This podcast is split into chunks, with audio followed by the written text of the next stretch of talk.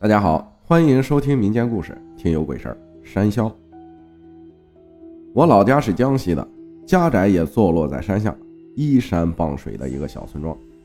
故事就是讲小时候家宅后面的这座山。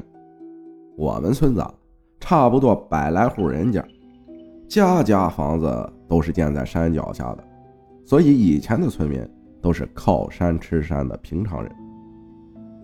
这座山从我记事起就被长辈们叫做后山，也没有含义，单纯的就是房子后面的山的意思。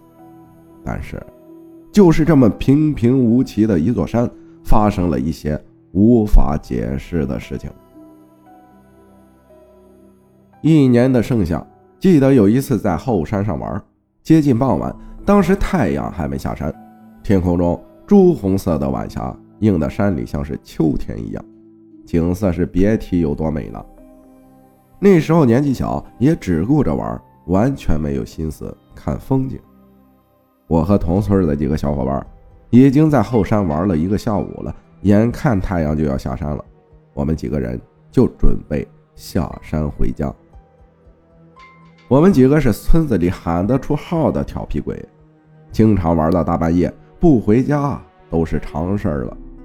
只不过今天是玩的实在太累了，因为大家又是砍竹子做宝剑，又是上树掏鸟窝的，外加拆了个以前没有找到过的马蜂窝。总之可以说是玩的非常尽兴。所以当大伙商量着打道回府时，谁也没有以前的犹豫，都默契的动身往山下走了。盛夏山里的植物茂密。就算是我们几个常在后山玩的人，上下山时也是格外的留神，因为不仅得在意两边的树木和枝藤，还得在意脚下淹没到脚踝处那么高的落叶。我们几个人拿着当剑玩的竹子，一边拨开身前左右的藤蔓，一边慢慢的踩着落叶向山下走去。此时，整个山岭安静的，只有我们。脚踩落叶层的声音。我是走在最后一个的，因为走后面的人啊，基本不用处理什么藤蔓枝叶之类的。我一边走着，一边四处张望着，无忧无虑的紧跟着前方的小伙伴的队伍。我走着走着，突然感觉不对劲儿。我走在最后，但是我的背后还有踩树叶的声音传来。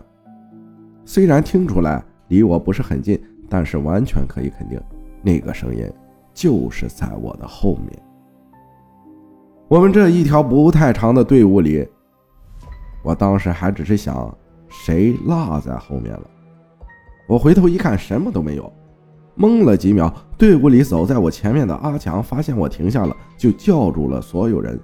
大伙问我怎么了，我当时也没发现什么，也只是感觉上古怪而已，就跟他们说没啥事走吧，大伙见没什么事儿，也就继续排成一排往山下走去。我也继续走在队伍末端。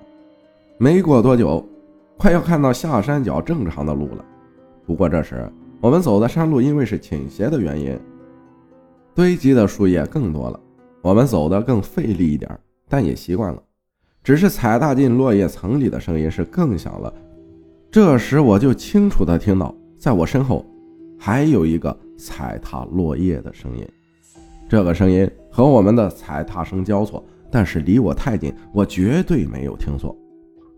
我当时开始有点怕了，我怕后面会被野猪或者是野猫跟着，因为我听爷爷说过，这些动物后山里出现过，也经常跟踪着人，趁人不注意就袭击的。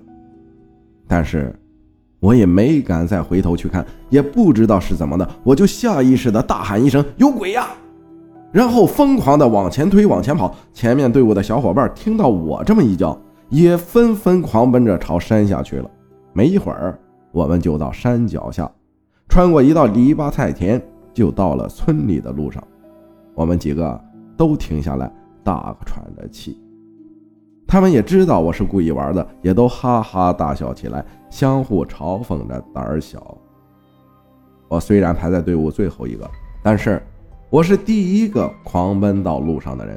我大口大口的喘着粗气，也是实在太累了，就直接面朝后山的坐在地上。我下意识的往我们下来的地方望了一眼，就这一眼，我看到了这辈子不能忘记的东西。就在我们从后山下来的那条小道上，侧站着一个东西，那是一个全身银白色的毛，映着点朱红，毛特别多，就像一个站起来的胖猴子。我不知道是不是错觉。当我发现他时，他好像也看到了我。我能感觉到他本来是侧着，慢慢正对着我。我发现他那张长得像猴子的脸开始抽搐，他好像在笑，冲着我笑，嘴巴从一条白色的缝慢慢的扩大，那个笑的嘴真的咧得很诡异，就像没有限度，一直的往两边咧开来。他就在那儿看着我笑，一动不动。我和他那样对视着，凉意侵入心脾。直到小伙伴推了我几下，我才缓过神来。我连忙让他们看那个东西，但是等我们一群人再看时，那里已经什么都没有了。我把看到的告诉他们，他们都嘲讽我吓傻了。太阳基本落山了，只能看到远处。还有点红晕，大家也就各自回家了。到了家中，没少被数落教训，因为家里很多次说过小孩子不能去后山玩，那里面落叶层厚，落叶里会有蛇虫之类的，被咬到很危险的。而且很早之前，山里开荒开除的路都没人走了，山里就没多少人去了，大人都不怎么去后山，更别说什么小孩子了。我隔天问了下爷爷，那个长得像猴子的东西是个什么？爷爷当时听了是吓了一跳，当时就去二楼摆神灵牌位那里抓了点香灰，冲水叫我喝了，并告诉我那个东西叫山魈，也就是山鬼，那是一种专门偷小孩的鬼。更早之前的说法是山魈喜欢挑调皮的孩子吃。爷爷还说他冲谁笑？就说明他会在晚上把小孩抓走，把脸皮撕下来贴在他自己脸上，其他的都吃掉。所以那个不是长得像猴子，而是一个贴着小孩脸皮的鬼。爷爷说，喝了香灰水以后听话不去后山了，山魈就不会来找你了。自那以后啊，我也就没怎么再去过后山了，也没有再见过那所谓贴着人脸的山魈了。不过，等我长大几年后，再次进入后山里，却发生了另外一件可怕的事儿。感谢小五子分享的故事，你这样讲着啊，让我想起来我的小时候了。感谢大家的收听，我是阿浩，咱们下期再见。